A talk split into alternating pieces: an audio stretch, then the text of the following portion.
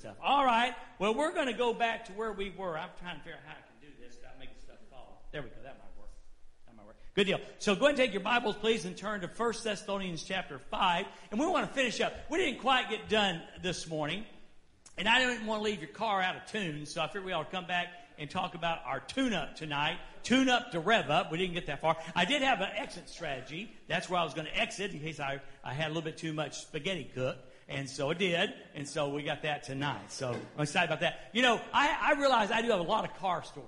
You know, John was talking about one of his favorite cars is an AMX. And Danny Clayton has one.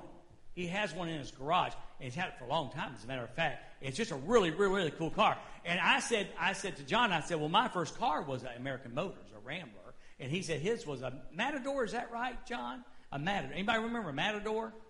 Yeah. Well, mine, I don't know what kind mine was, Carrie, but it was about a 1960 or 61. And I told you this story before, but it's worth telling again because it's so cool.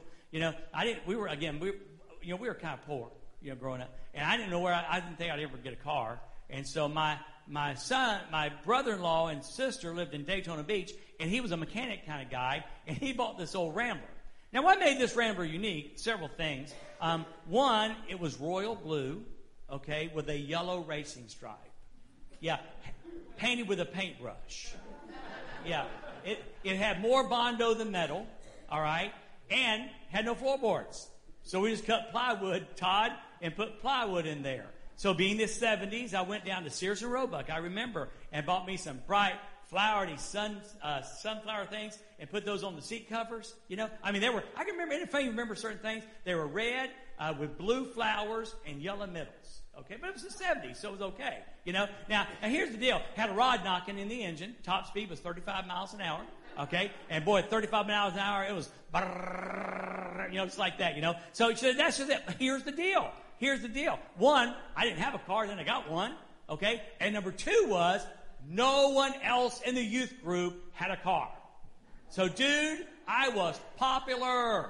Popular, boy. I would swing by around the church or go around people's house and pick people up, and I was the most popular guy in church. So it may have been an old beat-up Rambler, but it got the job done. I was a chick magnet.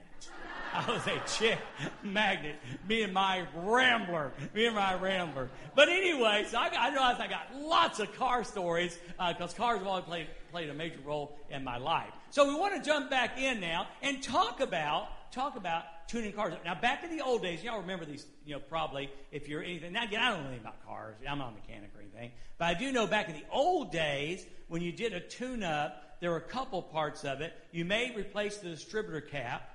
They only have a distributor cap now, okay? And then inside the distributor were points. And that was the thing on a cam, and it would open and close. And that's what made the thing fire, okay? It had a coil. Sometimes you replaced the coil. It had all that, all right? And then, of course, the spark plugs and sometimes the wires. So you change all of that out when you did a tune-up. Totally different now. You know, mechanics today opened the hood and said, huh? You know, it doesn't look like anything like it used to and don't run like anything it used to, doesn't act like anything it used to do, okay? But for us older folks, we're going to talk about how to tune up our lives.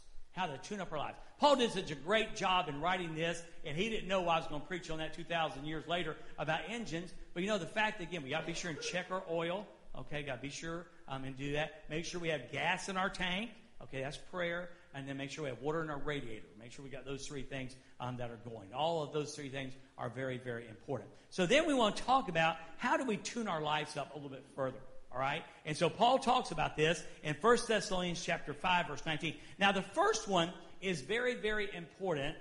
We don't hear a whole lot about it, but it's very important. And that's where Paul says these words, don't stifle the Holy Spirit, or don't stifle the Spirit. Think the King James, don't quench the Holy Spirit. Well, what it means is the idea, I looked the word up to get the right definition. It means to suppress, to curb, or to withhold. So Paul tells them that do not do anything that might suppress or curb or withhold the Holy Spirit. Now, as Baptists, okay, we get nervous talking about the Holy Spirit. But let me tell you something. The Holy Spirit's our best friend, okay? When I was born again, and when you were born again, the Holy Spirit came to live inside of you. We do not believe the Bible teaches a second blessing. It teaches many fillings, but it teaches one baptism of the Holy Spirit, and we believe that occurs when we are born again. The Holy Spirit is the regenerative nature that causes us to be born again. Okay? In fact, Paul said in Corinthians, says, he who has not the Spirit does not have him. Okay? Does not have God. So it's important you understand you've got the Holy Spirit, and the idea is turning that Holy Spirit loose in your lives.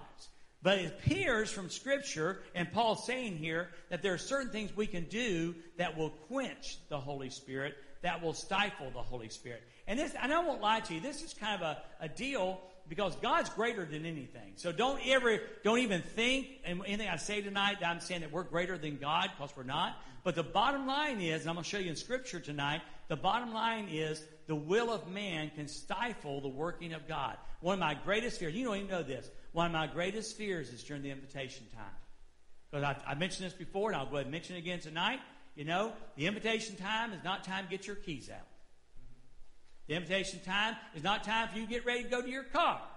The invitation time is a time for a lost man or someone who needs to make a decision to come down to the altar and either receive Jesus Christ or recommit their lives or pray about that. And our distractions, I fear, keeps that from happening.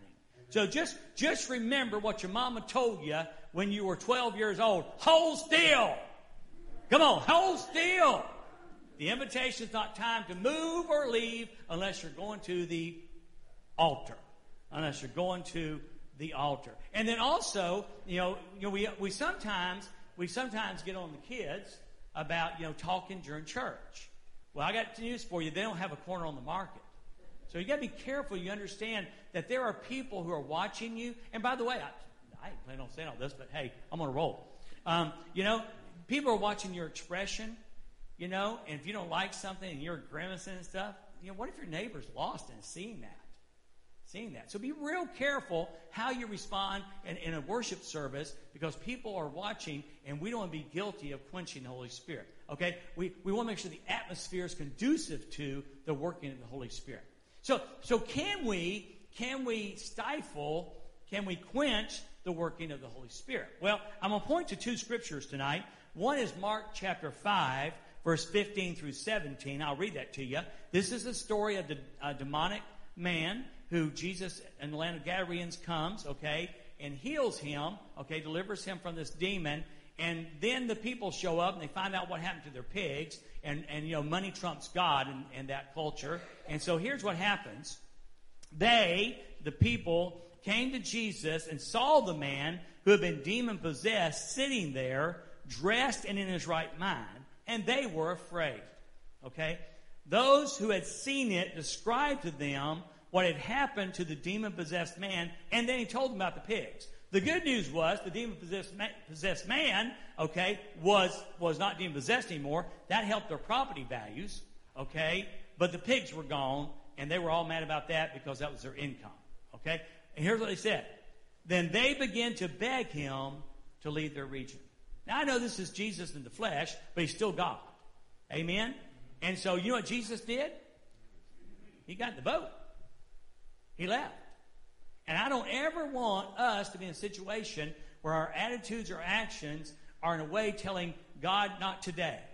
Let's make sure we guard that so that we never tell Jesus to get in the boat. Can I have an amen? Can I have an amen? We want to be careful that we don't ever tell Jesus to get in the boat. But here's one even more specific than that. It's just a chapter over in Mark chapter 6. Okay, this is even more specific. Listen carefully as I read it to you. So he left there, Jesus. He left there and came to his hometown, and his disciples followed him. And when the Sabbath came, he began to teach in the synagogue, and many who heard him were astonished. Where did this man get these things? They said. What is this wisdom that has been given to him, and how are these miracles performed by his hands? Isn't this the carpenter, the son of Mary, and the brother of James, and Joseph, and Judas, and Simon? And aren't his sisters here with us? And so they were offended by him. Okay, that's the setup. Now listen. And Jesus said to them, a prophet is not without honor except in his hometown, among his relatives, and in his household. He was not able to do a miracle there, except that he laid his hands on a few sick people and healed them, and he was amazed at their unbelief. I want Jesus to be amazed at Dorisville. I don't want him to be amazed at our unbelief. Amen? And then it goes, he was going around and to the villages, and he was teaching. So it's very important then that we make sure that we never quench. And by the way, that doesn't happen just in worship. It can happen in your family. It can happen on your witness on the job. It can happen in your quiet time. Make sure that we do not stifle and we do not quench the Holy Spirit. Now, tying in with the car idea, you know, there's one thing you got to do when you're tune-up, and that is you need to be sure and change your air filter, Angie. Now, you go home and tell Tim to check your air filters, okay? Now, the air filter, of course, is what allows the air to come into the engine, all right? And it mixes with the fuel, with the spark plug, and when that gas and air come together in a rich environment, the spark plug fires, an explosion occurs. That's what you want, okay? Take away the air, and the engine doesn't run. Take away the gas, and the engine doesn't run. So it's important the engine gets air, okay? When we stifle the Holy Spirit, we cut off the air supply. We cut off the air supply. And a dirty filter. Now, if you've got the worship app out, okay, you've got a picture there, okay? So if you want to open real quick, go to your Bible app and go to the lines over here where it says More. Click on Events, open up, go halfway down, and you'll see a picture there of a dirty air filter, okay? And, you know, things clog filters, okay? Now, in Ephesians chapter 4, verse number 30, here's what Paul writes. He says, a little bit different verbiage, don't grieve the Holy Spirit. So, in Thessalonians, he says, don't quench or don't stifle the Holy Spirit. And in Ephesians, he says, don't grieve the Holy Spirit. You were sealed by him for the day of redemption. The Holy Spirit's hugely important. The Holy Spirit is hugely important. Don't undersell the Holy Spirit. Don't undersell the Holy Spirit. Now, here are some things that will clog up the Holy Spirit. Now, I want you to notice something. In this particular list, it's not the ones like adultery and things like that. Look at what he lists there in Ephesians 4:31. And these are things that can happen in church. That's why it concerns me. Let all bitterness. Have you ever come to church bitter before? Bitter about God, or bitter about your culture, or bitter about the person sitting next to you, or bitter at the preacher? Might as well throw me in the pot. I get bitter at y'all. No, I didn't. No. Let all bitterness, anger. You ever come to church angry? Ever get angry? Ever get angry at your husband, your wife, your kids? And wrath. It's like a step up. We're going to ratchet it up. Wrath? Shouting. And that is not Holy Ghost shouting. Can I have an amen? Amen? Not Holy Ghost shouting, okay?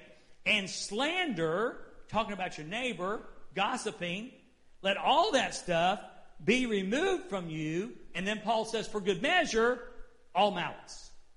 So those are things that clog your air filter. Those are things that can happen. It can happen anywhere. You know, it can be church, it can be in your family home. These are things that will stifle and quench the Holy Spirit. Now, listen, are you hearing me tonight?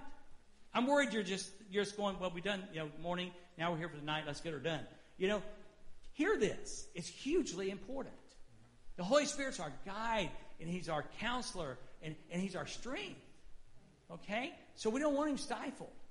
Okay? So these things will clog your air filter up. Okay? Then, what will flow free from the filter, through the filter? Okay, well, let's look, verse 32. And notice the word verbiage. And be kind. If you ever wonder, you know, here's what you don't, Paul says it this way in Colossians 3, you know, here's what you don't wear to church. Okay? You know, I know Jim Lindsay told me this morning, he said, Kathy said I didn't match, but you got the same colors on I do, so we're okay. We're spot on, okay? So here's what you don't wear to church. You don't wear bitterness, anger, wrath, shouting, slander, and malice. If you just take them off, okay? Here's what you do wear, okay? You wear kindness. Bring your kindness to church. Bring your kindness. Bring your compassion to church. Be compassionate one toward another, Paul says. This is the biggest one, forgiving one another. So when someone messes and, you know, gets in your messiness, okay, and you get mad at them, you know, Paul just says forgive them. When your wife gets in your messiness, forgive them. When your husband gets in your messiness, forgive them. When your best friend gets in your messiness, you forgive them. Because we're not perfect. We mess up. What? Y'all supposed to say amen about right then. We preachers feel comfortable when you say amen right there. Amen? Amen. Forgive. And he goes on and says, just, Paul, just as God, in case you need a motivator, okay, just as God also forgave you in Christ. So if you want to grieve the Holy Spirit, you do 31. If you want the Holy Spirit to work free in your life, you want your filter to flow freely, you do verse 32. That's your tune-up, number one. Okay? Don't stifle, don't grieve the Holy Spirit. Okay? You have no right not to forgive. You have no right not to be compassionate. You have no right not to be kind. That's what Paul says. And you should never be bitter, anger, wrathful, shouting, slander, and malice. Okay? Got it? All right, I want you to go and check your air filter. By the way, I guess you could apply this to the air conditioner. Tell him to check your air conditioner filter, too, while he's at it. Okay, all right. Dwayne's sad, okay? All right, here's number two.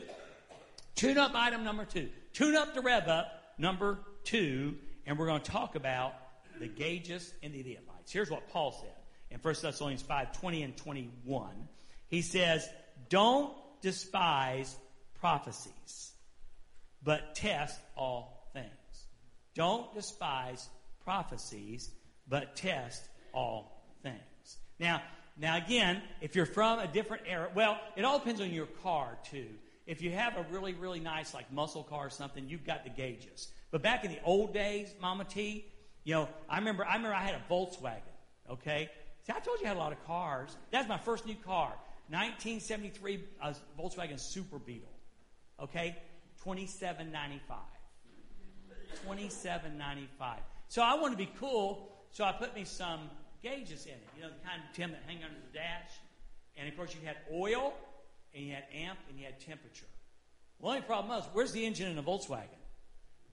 Yeah, it's a long way back there, trust me, okay? And when you're running an oil line from your deck, because that's how you did it. You hooked the oil line up to the engine and ran it to this gauge. That's a long way to run an oil line, and you don't want it to leak.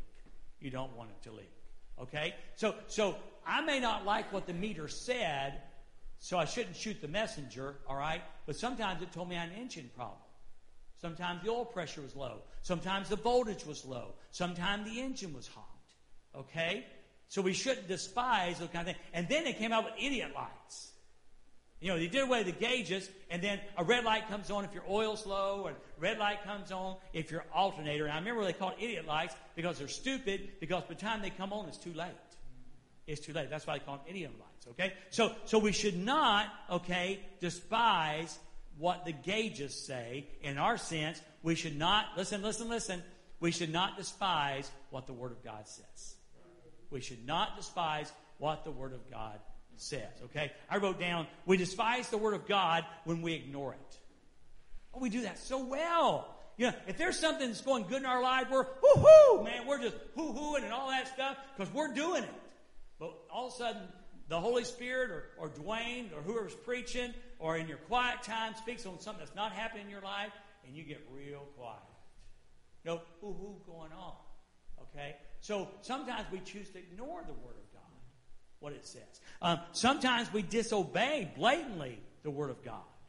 You know, God's Word says directly to do something, as in forgiving one another, just as God also forgave you. You know, directly speaks and says we got to forgive, and we just disobey. We just do it. Okay? And sometimes we distort the Word of God. We claim promises that aren't ours to promise. We take verses out of context. Every preacher I know is, you know, I'm sure I do it too often, is I pull something in the wrong way, you know. We distort the Word of God. You know, Paul says, don't despise prophecy. Don't ignore, don't disobey, and don't distort the Word of God. Now, again, if you've got the graphic out, you've got the worship event out, you'll see a cool graphic there, and it shows the dashboard, okay, with the check engine. How many of y'all hate the check engine light? Yeah, I do. I really do. You know what I think the whole purpose of the check engine light is? To get you to go to the dealership. I mean, I think they have a little timer thing in there, and it mashes the button, the old check engine light, and you go in, they want $45 to read it, and who knows how much to fix it. Okay? I'll tell you a secret. Brent told me this. AutoZone. Go to AutoZone, and they'll read your light. Here's what he's going to tell you. I can't mash this button and reset your engine light, but you can. Go to AutoZone. All right? It's good. It's good. So that graphic says boldly, stupid engine light. Can I have an amen? Amen. I hate it. You know, if you leave your gas cap off, you know, the check engine light comes on. If you leave your door open, the check engine light comes on. If you wake up in a bad mood, your check engine light comes on. I mean, whatever, you know, anything in the world can set your engine light on, okay? Stupid engine light. But here's what I wrote on that graphic. That's okay when you're talking about the check engine light, but never say that about the Word of God. Never treat the Word of God lightly. Never treat the Word of God like it's the Reader's Digest or your favorite romantic novel. The Word of God is the Word of God. It's to be admired. It's to be loved. It's to be respected. It's to be obeyed and used. To be used. Okay? So again, we've got these lights that come on. You know, thankful to the warning. Don't treat the Word of God lightly. Now, in Psalm 1, it says this. Blessed is the man who walks not in the counsel of the wicked, nor stands in the way of sinners, nor sits in the seat of scoffers. Scoffers and mockers, okay, distort the Word of God. Scoffers and mockers despise prophecies. And while they are scoffing and mocking, verse 2 says this, but his delight, the man following God, but his delight is in the law of the Lord, and on his law he meditates day and night. So while your buds and your friends in the world is mocking, you got to be sure you're meditating. You got to make sure you're meditating on the Word of God. It's huge, guys. I'm telling you, it's huge. If I've learned anything in 66 years, I've learned the importance of Scripture and making sure you have time to read it. I'm just telling you it's important. Let me tell you what happens. I've been a Christian now for 47 years, I think it is. Okay? Every time I'm not faithful in my quiet time, my life goes south. Every time. Every time. Not just my day, my life. So it's important that we get in the Word, and we have that quiet time with God. Okay? It strengthens us. It tunes our life up. It tunes our life up. All right? So be sure, read the owner's manual. Be sure and read the owner's manual. Okay? Now let me just read you. Psalm 119 is an incredible psalm. It's like a zillion verses long, and it talks a lot about the Word of God. Here's some verses that just remind us the importance of the Word of God, that we don't despise it. Lord, your Word is forever. Your Word is forever. It is firmly fixed in heaven. You know, Jesus said in Matthew 5:18 that he didn't come to destroy the law, he came to fulfill the law, and he said not one jot or one tittle, the two smallest things in the Hebrew library will not pass until the law is fulfilled. Lord, your Word is forever, it's firmly fixed in heaven. Your faithfulness is for all generations. You established the earth and it stands firm. Your judgments stand firm today. For all things are... I like this. Listen. All things are your servants. Speaking of God. All things are your servants. If your instruction had not been my delight, I would have died in my affliction. If your instruction had not been my delight, I would have died in my affliction. I will never forget your precepts, for you have given me life through them. You know, Jesus said in John 6:63, the words I give you are spirit and they are life. Folks, we need the Word of God. We need the Word of God. The last thing, our last thing to tune up and rev up is found in verse 21, the second part, and verse 22. Here's what Paul writes. Hold on to what is good. Stay away from what is evil. That's just good practical advice, isn't it? Hold on to what is good. Stay away from every kind of evil. Okay? So it's important then that in our lives, in our spiritual engine, we always have the right thing and not always the fluff thing. I mean, have you ever seen people who don't take care of their cars, but they'll have everything possible attached to it? You know, they'll round and get fuzzy dice on the thing and a rat tail on the, kind of like Terry's red car. Kind of like that car. Just kidding, because you know the era. You know, do you remember, Terry, when we were growing up? And of course, you're a little bit older than me, okay? But you ever have the ball on top of the antenna? Did y'all do that up here? No, I've got the dice. Yeah, I knew you had the dice. That's why I put that. Yeah. Well, can you hear me? Can you hear me? Okay. I'm making fun of your dice. Okay. But anyway, no, when I was growing up, you know, WAPE Radio, 690, okay, the rock station there in Jacksonville, gave away orange balls, and you put them on, you got it? You put them on top of your antenna, and then if they pulled you over, you won a big prize, okay? So everybody had these orange balls, okay? We had all the fluff. Now, you may not change your oil, and your car may be dying, but you had the fluff. So we've got to hold on to what is good and stay away from every kind of evil. Now let me give you an example. I think this works. I'm not sure. You tell me after if it worked or not. Okay. So last year it was time for a vehicle, and Gene and I bought a 2014 Jetta. Okay. And intentionally it was diesel. Gets like 44 miles to the gallon and should run forever. Okay. So we had that one, and then I liked her so much, we traded again, bought another 2015, and so we now have two diesel cars, okay? So it's kind of cool. So you pull up to the gas station, and you look for the green handle, okay? You look for the green handle.